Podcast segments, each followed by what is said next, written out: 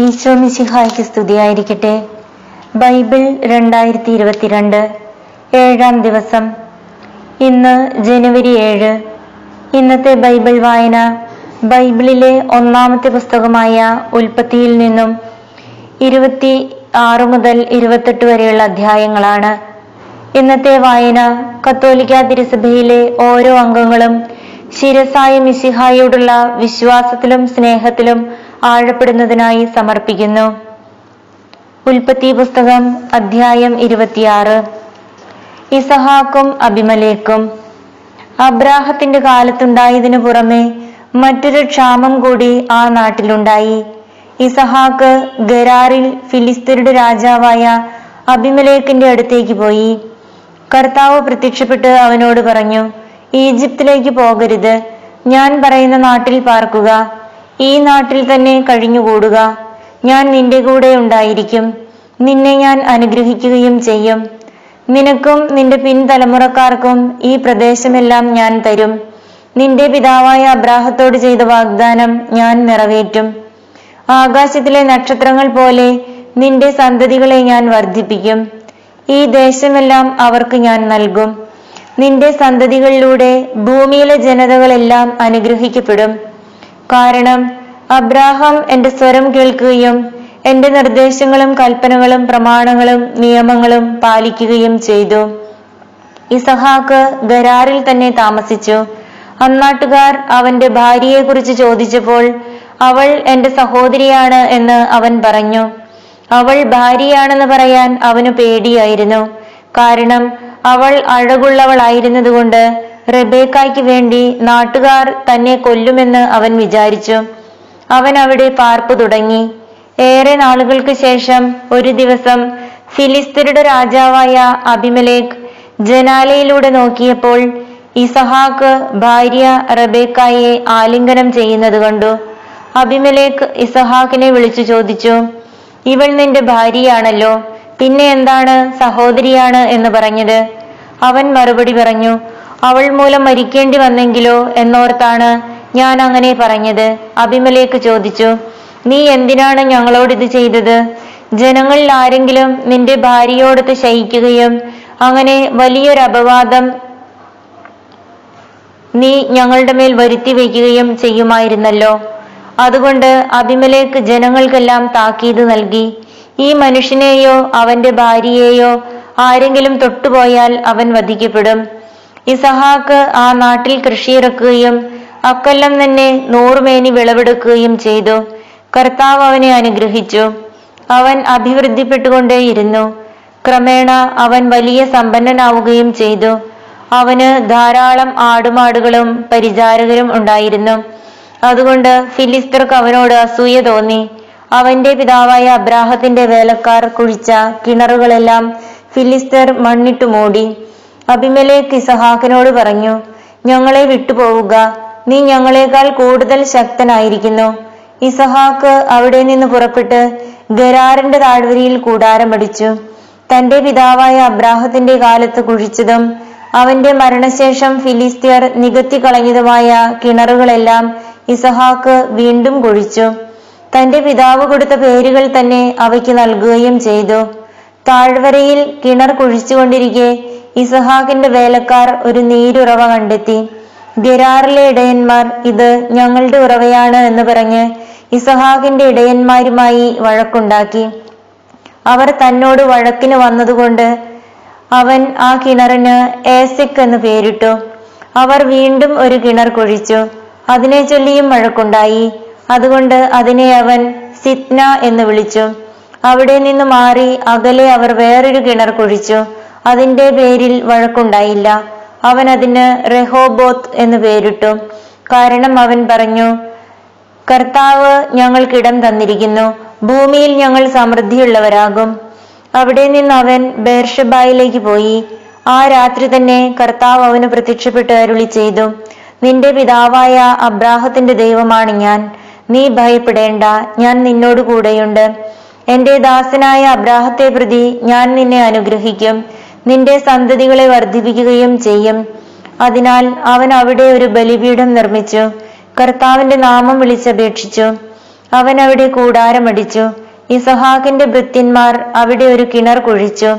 ഗരാറിൽ നിന്ന് അഭിമലേഖ് തന്റെ ആലോചനക്കാരനായ അഹൂസത്തും സേനാധിപനായ ഫിക്കോളും ഒരുമിച്ച് ഇസഹാക്കിനെ കാണാൻ ചെന്നു. അവൻ അവരോട് ചോദിച്ചു എന്നെ വെറുക്കുകയും നിങ്ങളുടെ നാട്ടിൽ നിന്ന് പുറത്താക്കുകയും ചെയ്ത നിങ്ങൾ എന്തിന് എന്റെ അടുക്കിലേക്ക് വന്നു?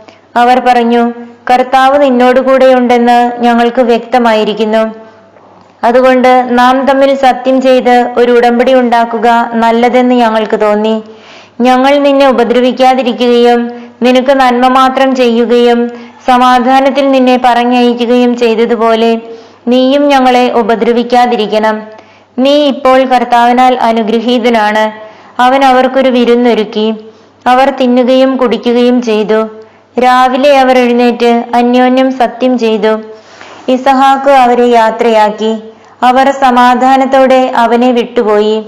അന്നു തന്നെ ഇസഹാക്കിന്റെ വേലക്കാർ വന്ന് തങ്ങൾ കുഴിച്ചുകൊണ്ടിരുന്ന കിണറ്റിൽ വെള്ളം കണ്ടെന്ന് അവനെ അറിയിച്ചു. അവൻ അതിന് ഷെബ എന്നു പേരിട്ടു. അതിനാൽ ഇന്നും ആ പട്ടണത്തിന് ബേർഷബ എന്നാണ് പേര്. നാൽപ്പത് വയസ്സായപ്പോൾ ഏസാവ് ഹിത്തിനായ ബേരിയുടെ പുത്രി യൂതിത്തിനെയും ഹിത്തിനായ ഏലോണിന്റെ പുത്രി ബാസ്മത്തിനെയും വിവാഹം ചെയ്തു. അവർ ഇസഹാക്കിന്റെയും റിബേക്കായുടെയും ജീവിതം ദുഃഖപൂർണമാക്കി. അധ്യായം ഇരുപത്തിയേഴ്. യാക്കോബിന് അനുഗ്രഹം. ഇസഹാക്കിന് പ്രായമായി കണ്ണിന് കാഴ്ച കുറഞ്ഞു. അവൻ മൂത്ത മകൻ ഏസാവിനെ വിളിച്ചു. എന്റെ മകനെ ഇതാ ഞാൻ അവൻ വിളികേട്ടു ഇസഹാക്ക് പറഞ്ഞു എനിക്ക് വയസ്സായി. എന്നാണ് ഞാൻ മരിക്കുകയെന്ന് അറിഞ്ഞുകൂടാ നിന്റെ ആയുധങ്ങളായ അമ്പും വില്ലുമെടുത്ത് വയലിൽ പോയി വേട്ടയാടി കുറെ കാട്ടിറച്ചി കൊണ്ടുവരിക. എനിക്കിഷ്ടപ്പെട്ട രീതിയിൽ രുചികരമായി പാകം ചെയ്ത് എന്റെ മുമ്പിൽ വിളമ്പുക. അത് ഭക്ഷിച്ചിട്ട് നിന്നെ ഞാൻ മരിക്കും മുമ്പേ അനുഗ്രഹിക്കട്ടെ. ഇസഹാക്ക് ഏസാവിനോട് പറയുന്നത് റെബേക്ക കേൾക്കുന്നുണ്ടായിരുന്നു. ഏസാവ് കാട്ടിറച്ചി തേടി വയലിലേക്ക് പോയി. അപ്പോൾ അവൾ യാക്കോബിനോട് പറഞ്ഞു നിന്റെ പിതാവ് നിന്റെ സഹോദരനായ ഏസാവിനോട് നായാട്ടിറച്ചി കൊണ്ടുവന്ന് രുചികരമായി പാകം ചെയ്ത് എന്റെ മുമ്പിൽ വിളമ്പുക. ഞാൻ മരിക്കും മുമ്പ് അത് ഭക്ഷിച്ചിട്ട് ദൈവത്തിന്റെ മുമ്പിൽ നിന്നെ അനുഗ്രഹിക്കട്ടെ എന്ന് പറയുന്നത് ഞാൻ കേട്ടു. അതുകൊണ്ട് മകനെ നീ ഇപ്പോൾ എന്റെ വാക്കനുസരിച്ച് പ്രവർത്തിക്കുക. ആട്ടിൻകൂട്ടത്തിൽ നിന്ന് രണ്ട് നല്ല കുഞ്ഞാടുകളെ പിടിച്ചുകൊണ്ടുവരിക. ഞാൻ അവ കൊണ്ട് നിന്റെ പിതാവിന് ഇഷ്ടപ്പെട്ട രുചികരമായ ഭക്ഷണം ഉണ്ടാക്കാം. നീ അത് പിതാവിന്റെ അടുക്കൽ കൊണ്ടു ചെല്ലണം അപ്പോൾ അദ്ദേഹം മരിക്കും മുമ്പ് അത് ഭക്ഷിച്ച് നിന്നെ അനുഗ്രഹിക്കും. യാക്കോബ് അമ്മ റബേക്കായോട് പറഞ്ഞു ഏസാവ് ശരീരമാകെ രോമമുള്ളവനാണ്. എന്നാൽ എന്റെ ദേഹം മിനുസമുള്ളതാണ്. പിതാവ് എന്നെ തൊട്ടു നോക്കുകയും ഞാൻ കബളിപ്പിക്കുകയാണെന്ന് മനസ്സിലാക്കുകയും ചെയ്താൽ അനുഗ്രഹത്തിന് പകരം ശാപമായിരിക്കില്ലേ എനിക്ക് ലഭിക്കുക? അവന്റെ അമ്മ പറഞ്ഞു ആ ശാപം എന്റെ മേലായിരിക്കട്ടെ. മകനെ ഞാൻ പറയുന്നത് കേൾക്കുക. പോയി അവ കൊണ്ടുവന്ന് വരിക. അവൻ പോയി അവയെ പിടിച്ച് അമ്മയുടെ മുമ്പിൽ കൊണ്ടുവന്നു. അവൾ അവന്റെ പിതാവിന് ഇഷ്ടപ്പെട്ട രുചികരമായ ഭക്ഷണം തയ്യാറാക്കി. അവൾ മൂത്ത മകൻ ഏസാവിന്റെതായി തന്റെ പക്കൽ വീട്ടിലിരുന്ന ഏറ്റവും വിലപ്പെട്ട വസ്ത്രങ്ങളെടുത്ത് ഇളയ മകൻ യാക്കോബിനെ ധരിപ്പിച്ചു. ആട്ടിൻതോലുകൊണ്ട് അവന്റെ കൈകളും കഴുത്തിലെ മിനുസമുള്ള ഭാഗവും മൂടി. പാകം ചെയ്ത രുചികരമായ മാംസവും അപ്പവും അവൾ യാക്കോബിന്റെ കയ്യിൽ കൊടുത്തു. യാക്കോബ് പിതാവിന്റെ അടുക്കൽ ചെന്ന് വിളിച്ചു എന്റെ പിതാവേ ഇതാ ഞാൻ അവൻ വിളി കേട്ടു. നീ ആരാണ് മകനെ? എന്ന് അവൻ ചോദിച്ചു. യാക്കോബ് മറുപടി പറഞ്ഞു അങ്ങയുടെ കടിഞ്ഞുൽ പുത്രൻ ഏസാവാണ് ഞാൻ. അങ്ങ് ആവശ്യപ്പെട്ടതുപോലെ ഞാൻ ചെയ്തിരിക്കുന്നു. എഴുന്നേറ്റ് എന്റെ നായാട്ടിറച്ചി ഭക്ഷിച്ച് എന്നെ അനുഗ്രഹിച്ചാലും. എന്നാൽ ഇസഹാക്ക് ചോദിച്ചു എന്റെ മകനെ നിനക്ക് ഇത് ഇത്ര വേഗം എങ്ങനെ കിട്ടി? യാക്കോബ് പറഞ്ഞു അങ്ങയുടെ ദൈവമായ കർത്താവ് ഇതിനെ എന്റെ മുമ്പിൽ കൊണ്ടുവന്നു. അപ്പോൾ ഇസഹാക്ക് യാക്കോബിനോട് പറഞ്ഞു അടുത്തു വരിക മകനെ. ഞാൻ നിന്നെ തൊട്ടുനോക്കി നീ എന്റെ മകൻ ഏസാവ് തന്നെയോ എന്നറിയട്ടെ. യാക്കോബ് പിതാവായ ഇസഹാക്കിന്റെ അടുത്ത് ചെന്നു. അവനെ തടവി നോക്കിയിട്ട് ഇസഹാക്ക് പറഞ്ഞു സ്വരം യാക്കോബിന്റേതാണ് എന്നാൽ കൈകൾ ഏസാവിന്റെതും ഇസഹാക്ക് അവനെ തിരിച്ചറിഞ്ഞില്ല. കാരണം അവന്റെ കൈകൾ സഹോദരനായ ഏസാവിന്റെ കൈകൾ പോലെ രോമം നിറഞ്ഞതായിരുന്നു. ഇസഹാക്ക് അവനെ അനുഗ്രഹിച്ചു. അവൻ ചോദിച്ചു സത്യമായും നീ എന്റെ മകൻ ഏസാവ് തന്നെയാണോ? അതെ എന്ന് അവൻ മറുപടി പറഞ്ഞു. ഇസഹാക്ക് പറഞ്ഞു എന്റെ മകനെ നിന്റെ നായാട്ടിറച്ചി കൊണ്ടുവരിക. അത് തിന്നിട്ട് ഞാൻ നിന്നെ അനുഗ്രഹിക്കട്ടെ. ഇസഹാക്ക് അത് ഭക്ഷിക്കുകയും അവൻ കൊണ്ടുവന്ന വീഞ്ഞു കുടിക്കുകയും ചെയ്തു. ഇസഹാക്ക് അവനോട് പറഞ്ഞു നീ അടുത്തു വന്ന് എന്നെ ചുംബിക്കുക. അവൻ ചുംബിച്ചപ്പോൾ ഇസഹാക്ക് അവന്റെ ഉടുപ്പ് മണത്തു നോക്കി അവനെ അനുഗ്രഹിച്ചു. കർത്താവ് കനിഞ്ഞ് അനുഗ്രഹിച്ച വയലിന്റെ മണമാണ് എന്റെ മകന്റേത് എന്ന് അവൻ പറഞ്ഞു. ആകാശത്തിന്റെ മഞ്ഞും ഭൂമിയുടെ ഫലപുഷ്ടിയും ദൈവം നിനക്ക് നൽകട്ടെ. ധാന്യവും വീഞ്ഞും സമൃദ്ധമാവട്ടെ. ജനതകൾ നിനക്ക് സേവ ചെയ്യട്ടെ. രാജ്യങ്ങൾ നിന്റെ മുമ്പിൽ തല കുനിക്കട്ടെ. നിന്റെ സഹോദരർക്ക് നീ നാഥനായിരിക്കുക. നിന്റെ അമ്മയുടെ പുത്രന്മാർ നിന്റെ മുമ്പിൽ തല കുനിക്കട്ടെ. നിന്നെ ശപിക്കുന്നവൻ ശക്തനും അനുഗ്രഹിക്കുന്നവൻ അനുഗ്രഹീതനുമാകട്ടെ. ഏസാവ് അനുഗ്രഹം യാചിക്കുന്നു. ഇസഹാക്ക് യാക്കോബിനെ അനുഗ്രഹിക്കുകയും യാക്കോബ് അവന്റെ മുമ്പിൽ നിന്ന് പുറത്തു കടക്കുകയും ചെയ്തപ്പോൾ നായാട്ട് കഴിഞ്ഞ് ഏസാവ് തിരിച്ചെത്തി. അവനും പിതാവിന് ഇഷ്ടപ്പെട്ട ഭക്ഷണം തയ്യാറാക്കി പിതാവിന്റെ അടുക്കൽ കൊണ്ടുവന്നിട്ട് പറഞ്ഞു പിതാവേ എഴുന്നേറ്റ് അങ്ങയുടെ മകന്റെ നായാട്ടിറച്ചി ഭക്ഷിച്ച് എന്നെ അനുഗ്രഹിച്ചാലും നീ ആരാണ്? ഇസഹാക്ക് ചോദിച്ചു. അവൻ പറഞ്ഞു അങ്ങയുടെ കടിഞ്ഞൂൽ പുത്രൻ ഏസാവാണ് ഞാൻ. ഇസഹാക്ക് അത്യധികം പരിഭ്രമിച്ച് വിറയ്ക്കാൻ തുടങ്ങി. അവൻ ചോദിച്ചു നായാട്ടിറച്ചിയുമായി നിനക്ക് മുമ്പ് എന്റെ മുമ്പിൽ വന്നത് ആരാണ്? ഞാനത് തിന്നുകയും അവനെ അനുഗ്രഹിക്കുകയും ചെയ്തല്ലോ. അവൻ അനുഗ്രഹിക്കപ്പെട്ടവനായിരിക്കും. പിതാവിന്റെ വാക്ക് കേട്ടപ്പോൾ ഏസാവ് അതീവ ദുഃഖത്തോടെ കരഞ്ഞു. പിതാവേ എന്നെയും അനുഗ്രഹിക്കുക. അവൻ അപേക്ഷിച്ചു. ഇസഹാക്ക് പറഞ്ഞു നിന്റെ സഹോദരൻ എന്നെ കബളിപ്പിച്ച് നിനക്കുള്ള വരം എന്നിൽ നിന്ന് തട്ടിയെടുത്തു. ഏസാവ് പറഞ്ഞു വെറുതെയാണോ അവനെ യാക്കോബ് എന്ന് വിളിക്കുന്നത്? രണ്ടു തവണ അവൻ എന്നെ ചതിച്ചു. കടിഞ്ഞൂലവകാശം എന്നിൽ നിന്ന് അവൻ കൈക്കലാക്കി. ഇപ്പോഴിതാ എനിക്കുള്ള അനുഗ്രഹവും അവൻ തട്ടിയെടുത്തിരിക്കുന്നു. വീണ്ടും അവൻ പിതാവിനോട് ചോദിച്ചു എനിക്ക് വേണ്ടി ഒരു വരം പോലും അങ്ങ് നീക്കി വെച്ചിട്ടില്ലേ? ഇസഹാക്ക് പറഞ്ഞു ഞാൻ അവനെ നിന്റെ യജമാനനാക്കി അവന്റെ സഹോദരന്മാരെ അവന്റെ ദാസന്മാരും ധാന്യവും വീഞ്ഞും കൊണ്ട് ഞാൻ അവനെ ധന്യനാക്കി. മകനെ നിനക്ക് വേണ്ടി എന്താണ് എനിക്കിനി ചെയ്യാൻ കഴിയുക?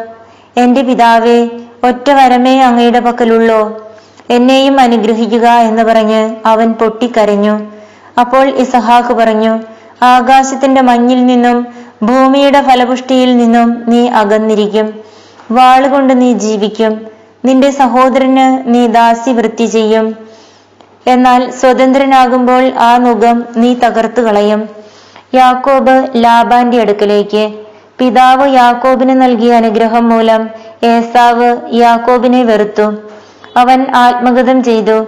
പിതാവിനെ പറ്റി വിലപിക്കാനുള്ള ദിവസങ്ങൾ അടുത്തു വരുന്നുണ്ട്. അപ്പോൾ ഞാൻ അവനെ കൊല്ലും. മൂത്ത മകനായ ഏസാവിന്റെ വാക്കുകൾ റിബേക്കായുടെ ചെവിയിലെത്തി. അവൾ ഇളയവനായ യാക്കോബിനെ വിളിച്ചു പറഞ്ഞു നിന്നെ കൊല്ലണമെ കൊല്ലാമെന്നോർത്ത് നിന്റെ ജ്യേഷ്ഠൻ ആശ്വസിച്ചിരിക്കുകയാണ്. മകനെ ഞാൻ പറയുന്നത് കേൾക്കുക. ഹാരാനിലുള്ള എന്റെ സഹോദരനായ ലാബാന്റെ അടുത്തേക്ക് ഓടി രക്ഷപ്പെടുക. നിന്റെ ജ്യേഷ്ഠന്റെ രോഷമടങ്ങുവോളം നീ അവിടെ താമസിക്കുക. ജ്യേഷ്ഠന് നിന്നോടുള്ള കോപം അടങ്ങുകയും നീ ചെയ്തതൊക്കെ മറക്കുകയും ചെയ്യട്ടെ. അപ്പോൾ ഞാൻ ആളയച്ച് നിന്നെ ഇങ്ങോട്ട് വരുത്താം. ഒരു ദിവസം തന്നെ നിങ്ങൾ രണ്ടുപേരും എനിക്ക് നഷ്ടപ്പെടുന്നത് എന്തിന് അത് കഴിഞ്ഞ റബേക്ക ഇസഹാക്കിനോട് പറഞ്ഞു ഈ ഹിത്ത് സ്ത്രീകൾ മൂലം എനിക്ക് ജീവിതം മടുത്തു. ഈ നാട്ടുകാരായ ഇവരെ പോലെയുള്ള ഹിത്യ സ്ത്രീകളിൽ നിന്ന് ഒരുവളെ യാക്കോബും വിവാഹം കഴിച്ചാൽ പിന്നെ ഞാൻ എന്തിനു ജീവിക്കണം? അധ്യായം ഇരുപത്തെട്ട്. ഇസഹാക്ക് യാക്കോബിനെ വിളിച്ച് അനുഗ്രഹിച്ചുകൊണ്ട് പറഞ്ഞു കാന്യാന്യ സ്ത്രീകളിൽ ആരെയും നീ വിവാഹം കഴിക്കരുത്. പാതാൻ ആരാമിൽ നിന്റെ അമ്മയുടെ പിതാവായ ബത്തുവേലിന്റെ വീട്ടിലേക്ക് പോവുക. അമ്മയുടെ സഹോദരനായ ലാബാന്റെ പുത്രിമാരിൽ ഒരാളെ ഭാര്യയായി സ്വീകരിക്കുക. സർവശക്തനായ ദൈവം നിന്നെ അനുഗ്രഹിച്ച് സമൃദ്ധമായി വർദ്ധിപ്പിച്ച് നിന്നിൽ നിന്ന് പല ജനതകളെ ഉളവാക്കട്ടെ. അബ്രാഹത്തിന്റെ അനുഗ്രഹം നിനക്കും നിന്റെ സന്തതികൾക്കുമായി അവിടുന്ന് നൽകട്ടെ. നീ ഇപ്പോൾ പരദേശിയായി പാർക്കുന്നതും ദൈവം അബ്രാഹത്തിന് നൽകിയതുമായ ഈ നാട് നീ അവകാശപ്പെടുത്തുകയും ചെയ്യട്ടെ. അങ്ങനെ ഇസഹാക്ക് യാക്കോബിനെ പറഞ്ഞയച്ചു. അവൻ പാതാൻ ആരാമിലുള്ള ലാബാന്റെ അടുക്കിലേക്ക് പോയി. അരമായനായ ബത്തുവേലിന്റെ മകനും യാക്കോബിന്റെയും ഏസാവിന്റെയും അമ്മ റബേക്കായുടെ സഹോദരനുമാണ് ലാബാൻ. ഇസഹാക്ക് യാക്കോബിനെ അനുഗ്രഹിച്ചതും പാതാൻ ആരാമിൽ നിന്ന് ഭാര്യയെ കണ്ടുപിടിക്കുന്നതിന് അങ്ങോട്ട് അവനെ പറഞ്ഞയച്ചതും ഏസാവ് അറിഞ്ഞു. അവനെ അനുഗ്രഹിച്ചപ്പോൾ കാനാന്യ സ്ത്രീകളിൽ നിന്ന് ഭാര്യയെ സ്വീകരിക്കരുത് എന്ന് അവൻ യാക്കോബിനോട് കൽപ്പിച്ചെന്നും തന്റെ മാതാപിതാക്കളെ അനുസരിച്ച് യാക്കോബ് പാതാൻ ആരാമിലേക്ക് പോയെന്നും ഏസാവ് മനസ്സിലാക്കി. കാനാന്യ സ്ത്രീകളെ തന്റെ പിതാവായ സുഹാക്കിന് ഇഷ്ടമല്ലെന്ന് മനസ്സിലായപ്പോൾ ഏസാവ് അബ്രാഹത്തിന്റെ മകനായ ഇസ്മായിലിന്റെ അടുത്ത് ചെന്ന് അവന്റെ മകളും നെബായോത്തിന്റെ സഹോദരിയുമായ മഹലത്തിനെ ഭാര്യയായി സ്വീകരിച്ചു. അവനുണ്ടായിരുന്ന മറ്റു ഭാര്യമാർക്ക് പുറമേയായിരുന്നു ഇവൾ. യാക്കോബിന്റെ സ്വപ്നം. യാക്കോബ് ബേർഷബായിൽ നിന്ന് ഹാരാനിലേക്ക് പുറപ്പെട്ടു. സൂര്യൻ അസ്തമിച്ചപ്പോൾ അവൻ വഴിക്കൊരിടത്ത് തങ്ങുകയും രാത്രി അവിടെ ചെലവഴിക്കുകയും ചെയ്തു. ഒരു കല്ലെടുത്ത് തലയ്ക്ക് കീഴെ വെച്ച് അവൻ ഉറങ്ങാൻ കിടന്നു. അവനൊരു ദർശനമുണ്ടായി. ഭൂമിയിൽ ഉറപ്പിച്ചിരുന്ന ഒരു ഗോവണി അതിന്റെ അറ്റം ആകാശത്ത് മുട്ടിയിരുന്നു. ദൈവദൂതന്മാർ അതിലൂടെ കയറുകയും ഇറങ്ങുകയും ചെയ്തുകൊണ്ടിരുന്നു. ഗോവണിയുടെ മുകളിൽ നിന്നുകൊണ്ട് കർത്താവ് അരുളി ചെയ്തു. ഞാൻ നിന്റെ പിതാവായ അബ്രാഹത്തിന്റെയും ഇസഹാക്കിന്റെയും ദൈവമായ കർത്താവാണ്. നീ കിടക്കുന്ന ഈ മണ്ണ് നിനക്കും നിന്റെ സന്തതികൾക്കും ഞാൻ നൽകും. നിന്റെ സന്തതികൾ ഭൂമിയിലെ പൂഴി പോലെ എണ്ണമറ്റവയായിരിക്കും. കിഴക്കോട്ടും പടിഞ്ഞാറോട്ടും തെക്കോട്ടും വടക്കോട്ടും നിങ്ങൾ വ്യാപിക്കും. നിന്നിലൂടെയും നിന്റെ സന്തതികളിലൂടെയും ഭൂമിയിലെ ഗോത്രങ്ങളെല്ലാം അനുഗ്രഹിക്കപ്പെടും. ഇതാ ഞാൻ നിന്നോട് കൂടെയുണ്ട്. നീ പോകുന്നിടത്തെല്ലാം ഞാൻ നിന്നെ കാത്തു രക്ഷിക്കും. നിന്നെ നാട്ടിലേക്ക് തിരികെ കൊണ്ടുവരും. നിന്നോട് പറഞ്ഞതൊക്കെ നിറവേറ്റുന്നതുവരെ ഞാൻ നിന്നെ കൈവിടുകയില്ല. അപ്പോൾ യാക്കോബ് ഉറക്കത്തിൽ നിന്നുണർന്നു. അവൻ പറഞ്ഞു തീർച്ചയായും കർത്താവ് ഈ സ്ഥലത്തുണ്ട്. എന്നാൽ ഞാൻ അതറിഞ്ഞില്ല. ഭീതി പൂണ്ടവൻ പറഞ്ഞു ഈ സ്ഥലം എത്ര ഭയാനകമാണ്. ഇത് ദൈവത്തിന്റെ ഭവനമല്ലാതെ മറ്റൊന്നുമല്ല. സ്വർഗത്തിന്റെ കവാടമാണ് വിടം യാക്കോബ് അതിരാവിലെ എഴുന്നേറ്റ് തലയ്ക്ക് കീഴെ വെച്ചിരുന്ന കല്ലെടുത്ത് ഒരു തൂണായി കുത്തി നിർത്തി. അതിന്മേൽ എണ്ണയൊഴിച്ചു. അവൻ ആ സ്ഥലത്തിന് ബദേൽ എന്ന് പേരിട്ടു. ലൂസ് എന്നായിരുന്നു ആ പട്ടണത്തിന്റെ ആദ്യത്തെ പേര്. അത് കഴിഞ്ഞ് യാക്കോബ് ഒരു പ്രതിജ്ഞ ചെയ്തു. ദൈവമായ കർത്താവ് എന്റെ കൂടെ ഉണ്ടായിരിക്കുകയും ഈ യാത്രയിൽ എന്നെ സംരക്ഷിക്കുകയും എനിക്ക് ഉണ്ണാനും ഉടുക്കാനും തരികയും എന്റെ പിതാവിന്റെ വീട്ടിലേക്ക് സമാധാനത്തോടെ ഞാൻ തിരിച്ചെത്തുകയും ചെയ്താൽ കർത്താവായിരിക്കും എന്റെ ദൈവം. തൂണായി കുത്തി നിർത്തിയിരിക്കുന്ന ഈ കല്ല് ദൈവത്തിന്റെ ഭവനമായിരിക്കും. അവിടുന്ന് എനിക്ക് തരുന്നതിന്റെ എല്ലാം പത്തിലൊന്ന് അവിടത്തേക്ക് ഞാൻ സമർപ്പിക്കുകയും ചെയ്യും.